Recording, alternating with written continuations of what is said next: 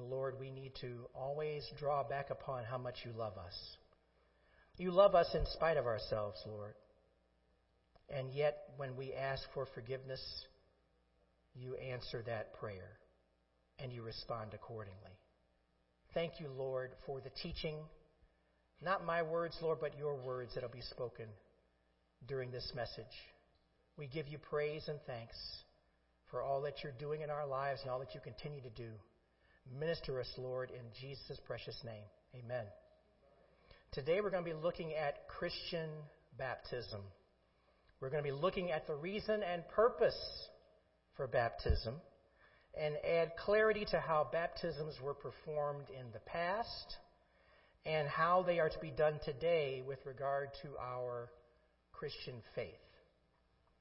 Christian baptism is an ordinance that Jesus instituted for the future church after his resurrection. He made the declaration to his disciples and anyone else listening before his ascension. Turn your Bibles and electronic devices to Matthew chapter 28. This is a very familiar passage, especially for those of us in our church.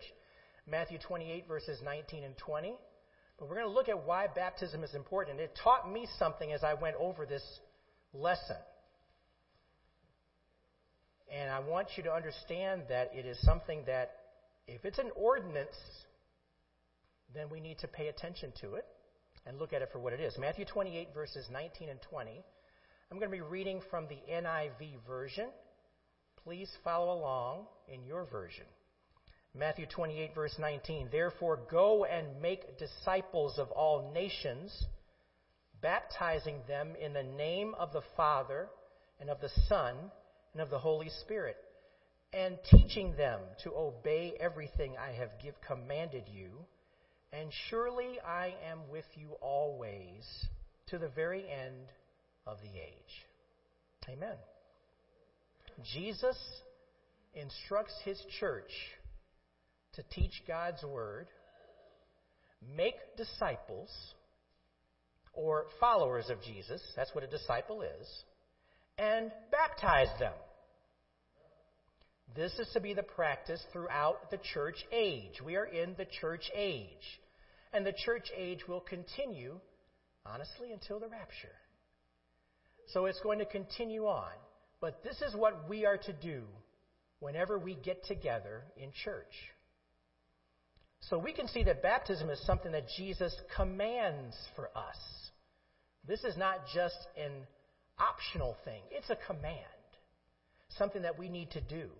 He commands it for us as a public statement that believers in Jesus are making the commitment to follow Jesus and live for Him for the rest of their lives. That's the commitment. Live for Jesus for the rest of your life. Baptism was a regular practice long before the founding of the church. The Jews from an ancient time would baptize when a person committed to God in order to show the convert's cleansed nature, a cleansing. John the Baptist was baptizing people as a means of getting people ready for the coming Lord and Savior and it was a symbol of one's repentance. But Christian baptism has a greater significance today. Christian baptism is performed in the name of the Father, the Son, and the Holy Spirit. The word baptism simply means, in the simplest terms, to identify. To identify. And in this case, it is to identify with the life and actions of Jesus Christ. It is an outward symbol of the inward commitment that takes place in the heart of the believer at the time of salvation. Now, some of you might be thinking about different ways people are baptized today. I'm aware that there have been infant baptisms throughout the course of church history. The Bible is silent on infant baptism, and there's nowhere in the New Testament where a baby was baptized. Let's start with that. But it was a practice that was taken up by Christian churches, and around the time of Augustine, it became a standard practice. So today, Roman Catholics, many Orthodox churches, Lutherans, Episcopalians, Presbyterians, and Methodists practice infant baptism. But all of this was challenged during the Protestant Reformation, in that baptism should have been reserved only for those persons who believe in Jesus Christ. Only for those persons who believe in Jesus. Our church practices what we call baby dedications, which reflect a commitment not for the infant, the baby who doesn't really know what's going on, except someone's putting some water on their head, but it's a commitment for the family to do what? Bring up a child in the Lord and train him up in the way he should go. When he is old, he will not depart from it. So that burden goes on the parents to raise that child during a baby dedication. That comes from Proverbs 22 6.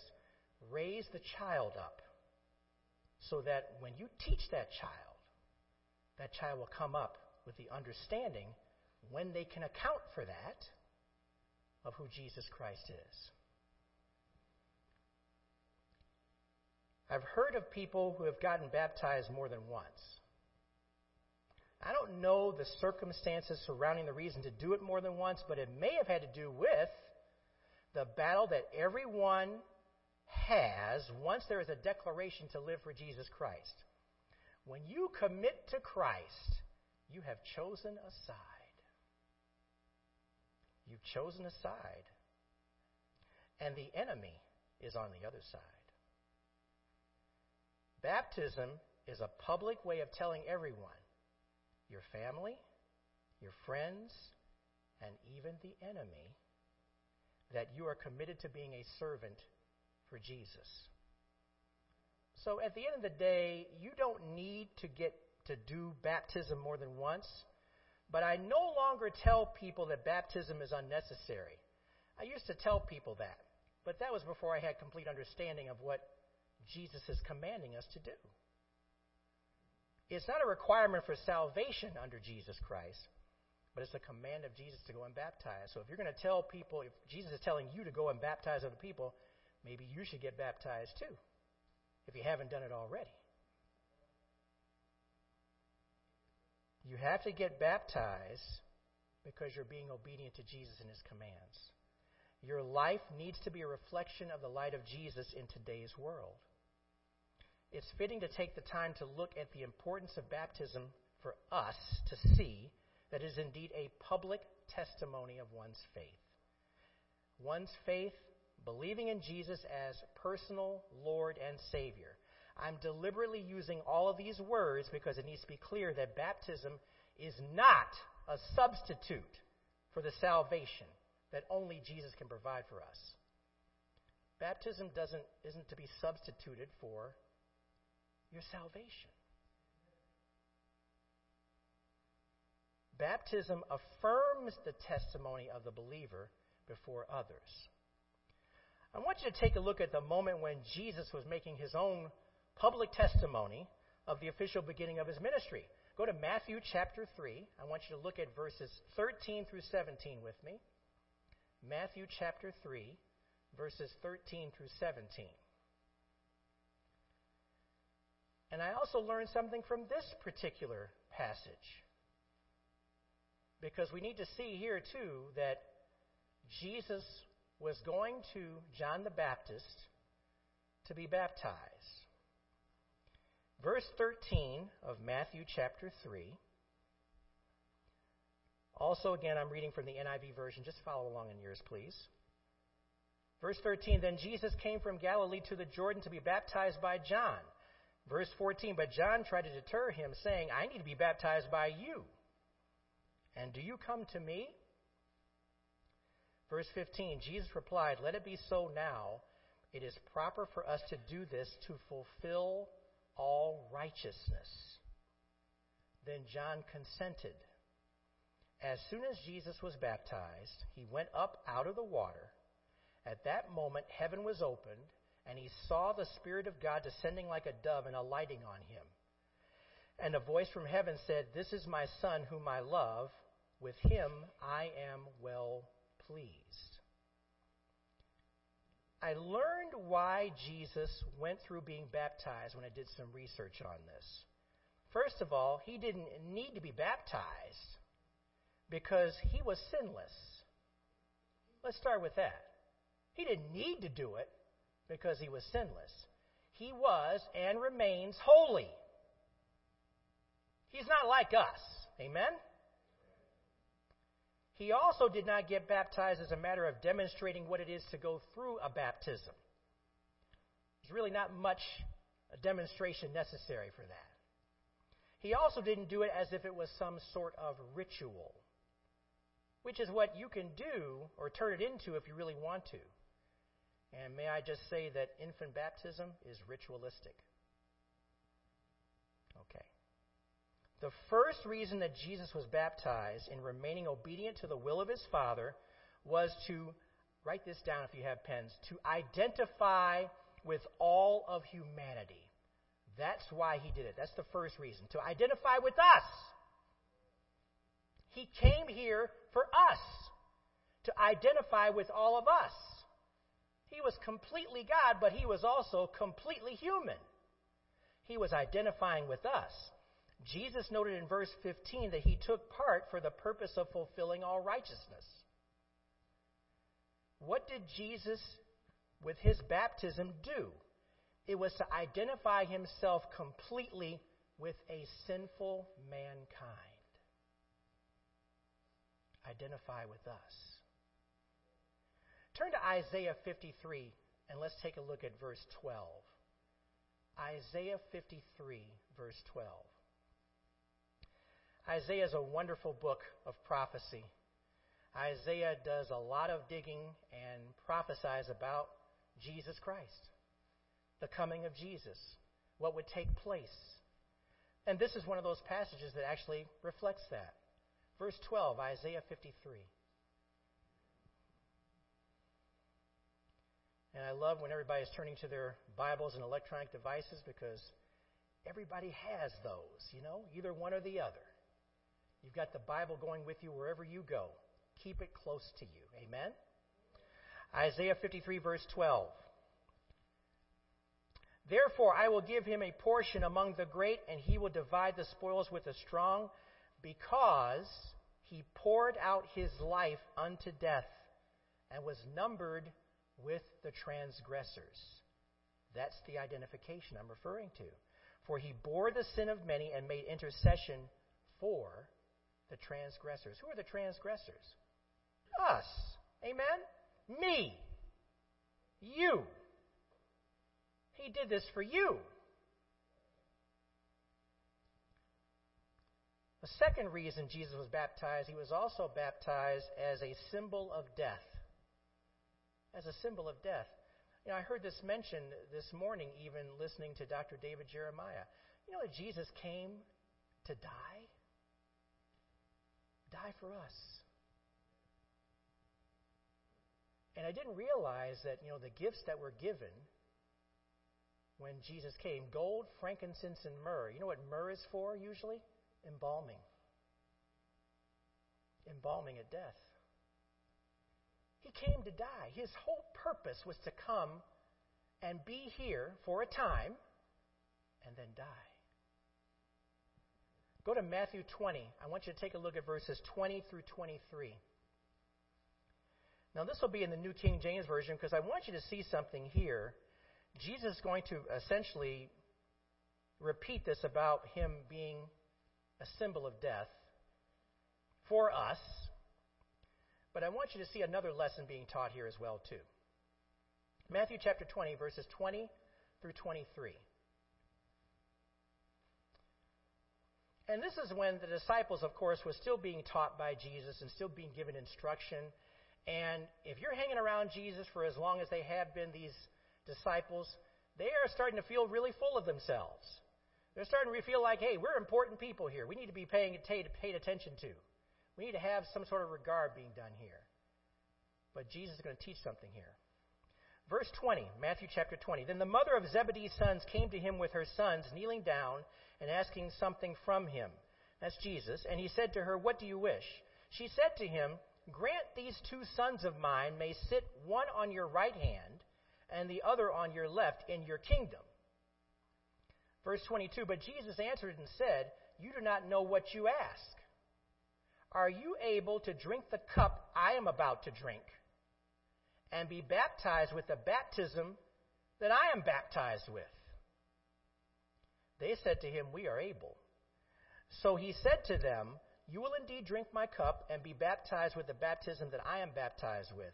But to sit on my right hand and on my left is not mine to give. It is for those whom, for whom it is prepared by my Father. Jesus' baptism was an identification as to the type of death he would experience. And he did indeed inform his disciples they were going to suffer in the same manner. You know, all the disciples, save for John that we know about, were martyred. But they were willing to be martyred, especially when Jesus came back and returned and promised that the Holy Spirit would empower them and give them what they needed to be able to continue to minister and build his church. But we also need to consider the lesson he was trying to teach the sons of Zebedee that they needed to back away from the aspect of how great they were in the kingdom. Instead, Jesus was teaching them that they needed to serve God with humble hearts. Drop down to verse 26. Serve them, serve them with humble hearts.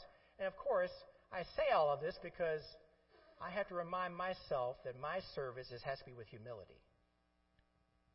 In order for God to use me or anybody else who comes up on this platform, I have to humble myself before the Lord. No bragging. No saying things like, oh, I'm so special. No, I'm not special. I'm just like you. Verse 26 Yet it shall not be so among you. This is the New King James Version. But whoever desires to become great among you, let him be your servant. And whoever desires to be first among you, let him be your slave.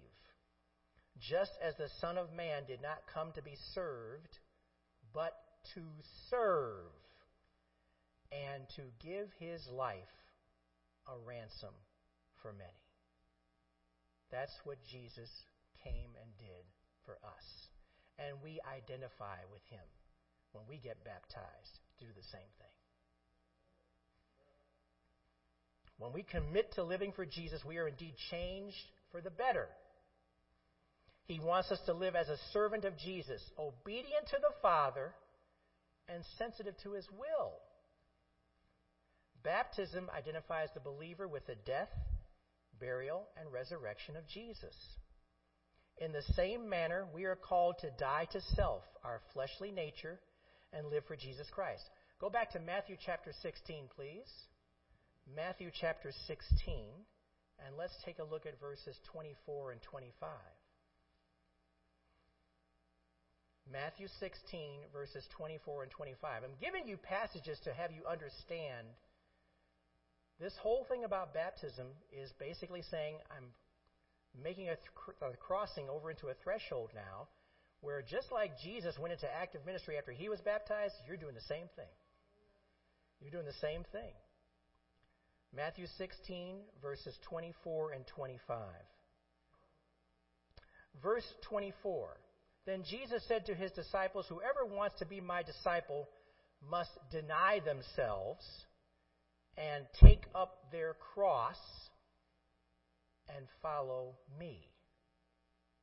For whoever wants to save their life will lose it. But whoever loses their life for me will find it. We die to self in the moment we declare Jesus as Lord and Savior, and we also continually do so as we live under the power of the indwelling Holy Spirit. We perform baptism by immersion, which means we're going to completely drop you into an ice cold pool of water. Just kidding. Now, Jesus did get baptized in the Jordan River, and I don't think it was a warm river, but we're not going to do that to you. Just joking. I'm here to assist you as I will lean you backwards into the warm, comfortable water while you are seated on a step inside the baptismal pool, and then lift you up out of the water after a few milliseconds. I promise I won't hold you under. I do suggest that you hold your nose closed during the process. The immersion represents the death, burial, and resurrection of Jesus. The third reason why Jesus got baptized, it was to kick off his ministry and become our high priest. He became our high priest. And we need to understand that the voice of God the Father from heaven and the alighting of the Holy Spirit was a visual and audible confirmation that Jesus would be identified as the one who cleanses us from our sin and reconciles us to himself. That was the ultimate audio visual moment, wasn't it? Jesus was there. You heard the voice of God speaking, the Holy Spirit coming down. Everybody knew it was like a dove like figure that came down and alighted on him. Audio and visual. Some of us learn by visual, some of us learn by audio, but we had to see that. We are made clean by the unselfish acts of Jesus when he went to the cross for us. Amen. Baptism means that we are telling the world that we have a new outlook. We have a changed way of how we see life. A changed way of seeing life. Turn to 2 Corinthians, please. 2 Corinthians chapter 5. And this passage is a passage that should be very familiar to you, but we're talking about the ultimate dying to self and living for Christ. That's what we want to see in our own lives. And if you're being baptized, that's exactly what is going to take place. 2 Corinthians chapter 5, verse 16. And we're going to read through to verse 21. And again, this is the NIV version. But I want you to follow along in your own versions. Verse 16. So from now on, we regard no one from a worldly point of view. Though we once regarded Christ in this way, we do so no longer. Verse 17. Therefore, if anyone is in Christ, the new creation has come. The old has gone, the new is here. All this is from God, who reconciled us to himself through Christ and gave us the ministry of reconciliation. That God was reconciling the world to himself in Christ, not counting people's sins against them. And he has committed to us the message of reconciliation. We are, therefore, Christ's ambassadors. As though God were making his appeal through us, we implore you on Christ's behalf be reconciled to God. Verse 21 God made him who had no sin to be sin for us, so that in him we might become the righteousness of God. Amen and amen. God is very intentional. Very intentional. God doesn't operate in a happenstance manner like we do. Sometimes we're pretty flighty. But God had a purpose in every single thing He did because of how much He loves us. Very intentional. Jesus came to earth to live and to die for us. Jesus also came to be our high priest, the one we focus on. As you can see here, baptism represents living a lifestyle as an ambassador of Jesus. And that makes perfect sense as you live missionally for Him. No matter where you are or wherever you're going, you are living missionally as you proclaim the gospel. Where is this at? At home in your own neighborhood, at the grocery store, at the department store, as you're traveling on vacation. You're living missionally for Jesus wherever you go. No limitations, just being ready and prepared to speak the truth. And you'll know when it happens. You know why? The Spirit will alert you to it. Has the Spirit not done that for you? When you go different places, you might, all of a sudden, somebody might just start talking. Talking about wanting to know more about Jesus. And here you are. You're ready because you know what to do. And you know how to pray for the other person as well, too. Before we as a church perform a baptism, we spend time with the person to clarify understanding as to what it is to be saved by the grace of Jesus Christ. We go over a list of verses that talk about salvation, including the crystal clear passage in Romans chapter 10, verses 9 and 10. Turn to that. Romans 10, verses 9 and 10. Now, one of the things that we do as a church, we, we are trying to make people disciples. Disciples are followers of Jesus, but you know what? Disciples are also ready to speak about what the truth is. If somebody call, contacts you and asks you what it is to be saved, oh my. Well, you pray about an encounter like that, of course, at first, right? But go over to Romans 10, verses 9 and 10. And we'll read that together. This is a New Living Translation. Verse 9, Romans 10. If you openly declare that Jesus is Lord and believe in your heart that God raised him from the dead, you will be saved. Amen? That's what you got to do. Verse 10, and it explains why in verse 10. For it is by believing in your heart that you are made right with God and it is by openly declaring your faith that you are saved. And there has to be faith in the mixture. Why? Because without faith, what is it impossible to do? Please God. Faith must be part of the picture. That's why we say we're waiting. We're earnestly waiting for God to do something, but we do it with faith. That is a requirement. A requirement. I want to show you something that I recently discovered in Scripture about how it is not a slam dunk that everyone who gets baptized is already saved. And guess where that is? Acts chapter 8. I want you to go to Acts chapter 8. And this is where Philip is ministering to the people in Samaria.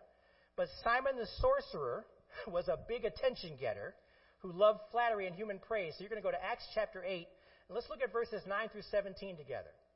And I want you to see this because if Scripture is referencing this for us, it's relevant for us to know this. That yes, there have been people baptized, but before they came to a saving knowledge of Jesus. So let's start reading. Acts chapter 8, verse 9. This is NIV version. Watch this very carefully. Now, for some time, a man named Simon had practiced sorcery in the city and amazed all the people of Samaria. He boasted that he was someone great. And all the people, both high and low, gave him their attention and exclaimed, This man is rightly called the great power of God. They followed him because he had amazed them for a long time with his sorcery. Verse 12 But when they believed Philip as he proclaimed the good news of the kingdom of God, in the name of Jesus Christ, they were baptized, both men and women. Verse 13 Simon himself believed and was baptized, and he followed Philip everywhere, astonished by the great signs and miracles he saw. Verse 14 When the apostles in Jerusalem heard that Samaria had accepted the word of God, they sent Peter and John to Samaria. When they arrived, they prayed for the new believers there that they might receive the Holy Spirit because the Holy Spirit had not yet come on any of them. They had simply been baptized in the name of the Lord Jesus. Then Peter and John placed their hands on them and they received the Holy Spirit. Now, if you continue on, you're going to see Simon say, Hey, I want this power too. And that's when Peter rebuked Simon. Because all he was doing was want, he wanted to do it for money. He was all about money and gratification. But for our purposes, you can read that on your own. You'll see that as you go further. But I want you to see and understand something about the act of baptism. It's to be taken very seriously by people who are baptized. Because they have to, number one, declare that they have a saving relationship with Jesus. And number two, that any acts outside of Christian baptism by immersion, which is what we do here at our church, does not assure that a person has complete understanding about what it is to be saved by Jesus. And we just read the passage in Romans 10, verses 9 and 10. That's how you get saved. Well, not everybody gets that message right away. Not everybody understands that right away. Simon the sorcerer was all about getting attention, mostly for money, mostly for adulation. Where have we heard this before? What kind of world do we live in? There are people out there who are in it for the money and for the tweets and likes. Philip, while he was proclaiming truth there, may not have provided enough information for people to be clear about the role of Christ. Even when the truth is proclaimed, not everyone readily accepts it. How many of you know that? You can tell somebody the truth about who Jesus is, but not everybody is ready to receive it or accept it. Here's a truth. Just because you don't believe it or don't accept it, it doesn't nullify it. It's still truth. But that's up to the person to decide that. Amen? Peter and John went to Samaria to effectively be the closers. They had to be the closers that brought a number of them to receive the Holy Spirit even after baptism. They said the right words. They gave the right information. The Spirit came upon them at that point.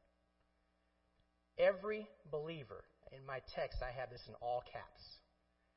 Every believer must acknowledge the heartfelt need for the Holy Spirit in order to live for Jesus. You have to. The Spirit is the one who enables you to live for Jesus. On your own, in your flesh, you cannot do it. You can't do it. The Spirit has to be there for you. The Spirit is the seal that covers every true believer in Jesus Christ. Amen. Please go to John chapter 10. Jesus makes it very clear as to the people who listen to him and hear him. One thing about Jesus' words, they're not ambiguous. They're spot on. They tell the truth. John chapter 10, verse 27. We're going to read through to verse 30. John 10, verse 27 to verse 30.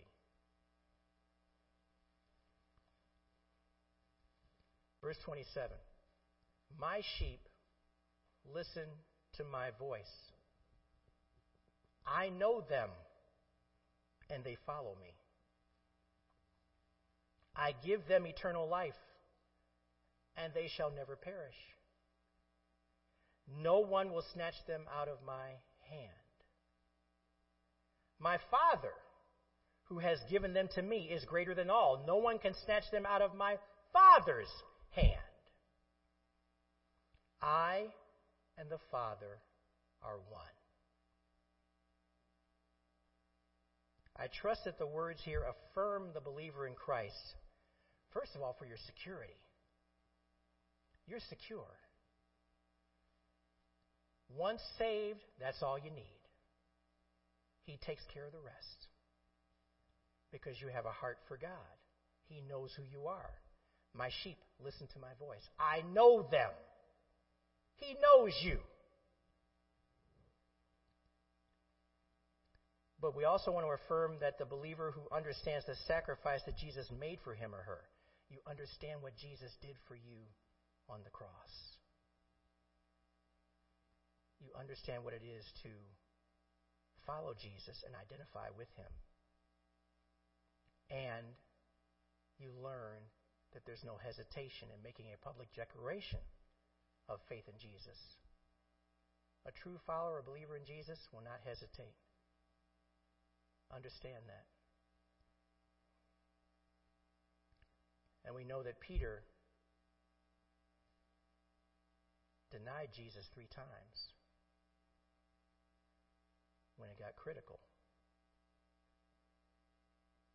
And we may deny Jesus at times. But we're as close to forgiveness as saying, Lord, I'm sorry. I repent. And that's how we have to live our lives. Because there are many times we're going to have to repent. Because the enemy wants you to stumble and falter. But we recognize that baptism acknowledges where you stand. And God is good because of what He did for us. One more passage John chapter 10, go to verse 40. Just drop down to verse 40. John 10, verse 40.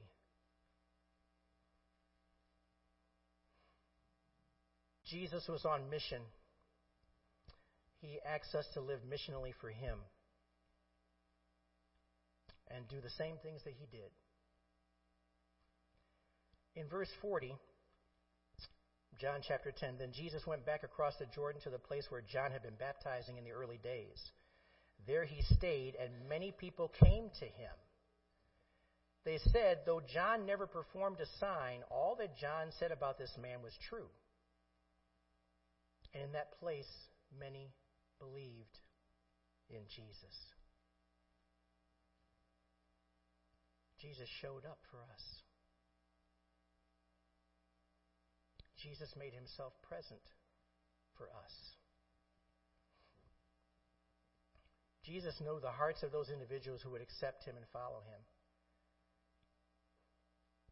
And regretfully, he also knows the hearts of those who will reject him.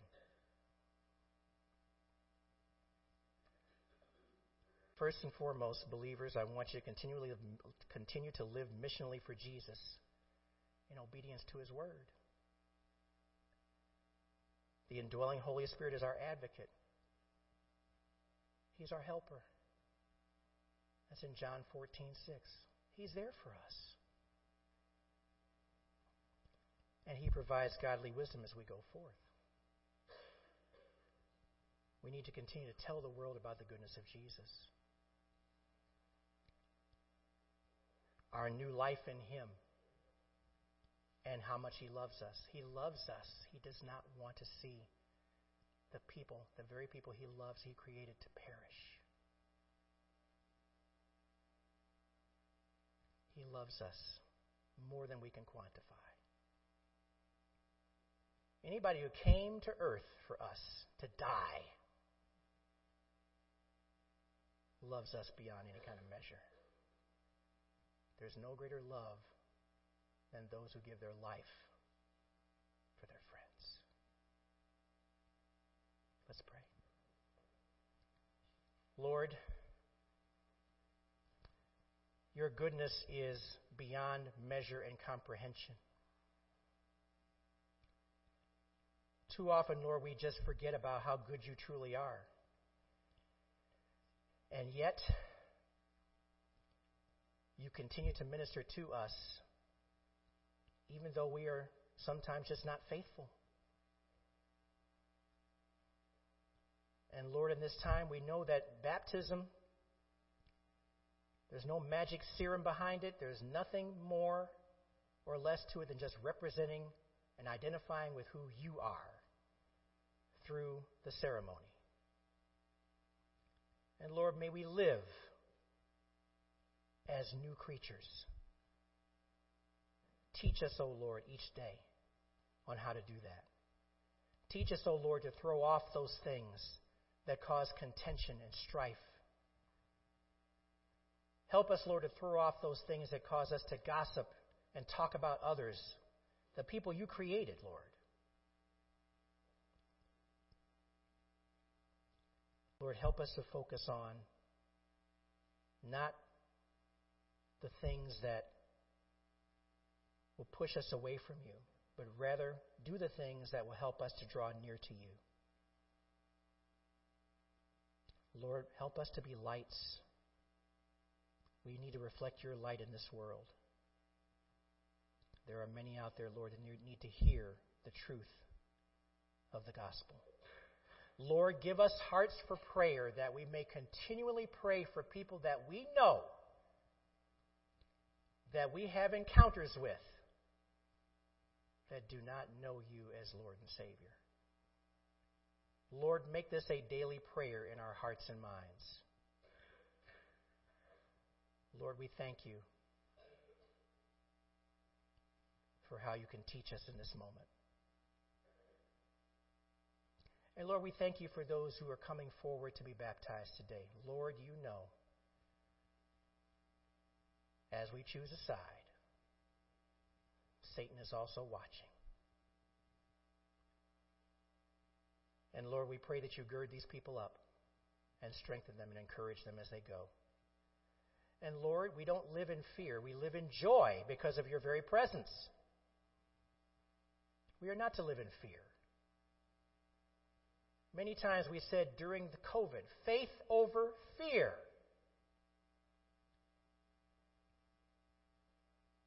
And that continues today. We thank you, Lord, for teaching us.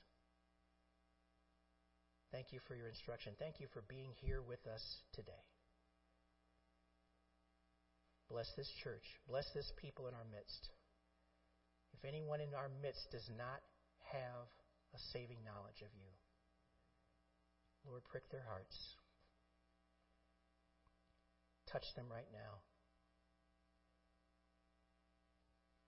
Speak to them, Lord. There are many testimonies that are made day after day for people who come to a saving knowledge of you.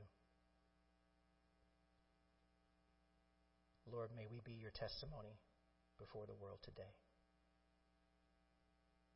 We thank you, Lord. We ask all of these things in Jesus' precious name. Amen. Some of you may have noticed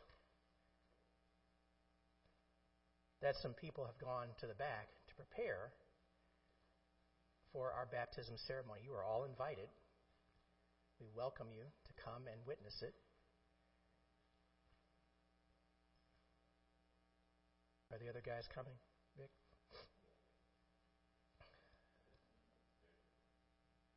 So we'll, we'll dismiss you formally, but I'm just letting you know. We'll be in the back. You're just going to go down the hallway and back up, up the ramp and to the left. And that's where we'll have the baptism ceremony. That'll be after service is completed. But we thank you for coming. For those of you who have never been here before, here we are. And we appreciate you being here. Thanks again. It's a great encouragement for those, by the way, that you're here. I'll tell you a short story since we're waiting for them. I got saved in June of 1986 at 26 years of age. And that was after going to a church on the west side of Cleveland. I'm a Cleveland guy. You know, I'm probably the one of the only Cleveland guys around here, right? Everybody else is usually from Akron, but I was up in Cleveland. And I lived on the east side of Cleveland, and I went to this church. Someone told me, some girl that I was talking to, some girl that I was going out with, told me about a church on the west side of Cleveland. Second Calvary Missionary Baptist Church near West 130th on the west side of Cleveland. And I went to church there and I got saved because I, I heard, I knew that I wasn't doing right. I know I wasn't living right. And I knew that I needed the Lord. So I made the decision to accept Jesus as Lord at that time. And I pretty much remember the day and the time when I did it. And two weeks later, at the end of June, I got baptized there. And I was a 26 year old guy, strapping guy, and all these little kids that were eight and nine years old were standing next to me in line in our little robes, ready to get dunked. but that was a special time. I invited friends. I said I was just so happy to be in the Lord and that I had some friends that came and watched me get baptized. So thank you to those of you who came. It's a big deal. It really is. And we appreciate you being here to be supportive for them.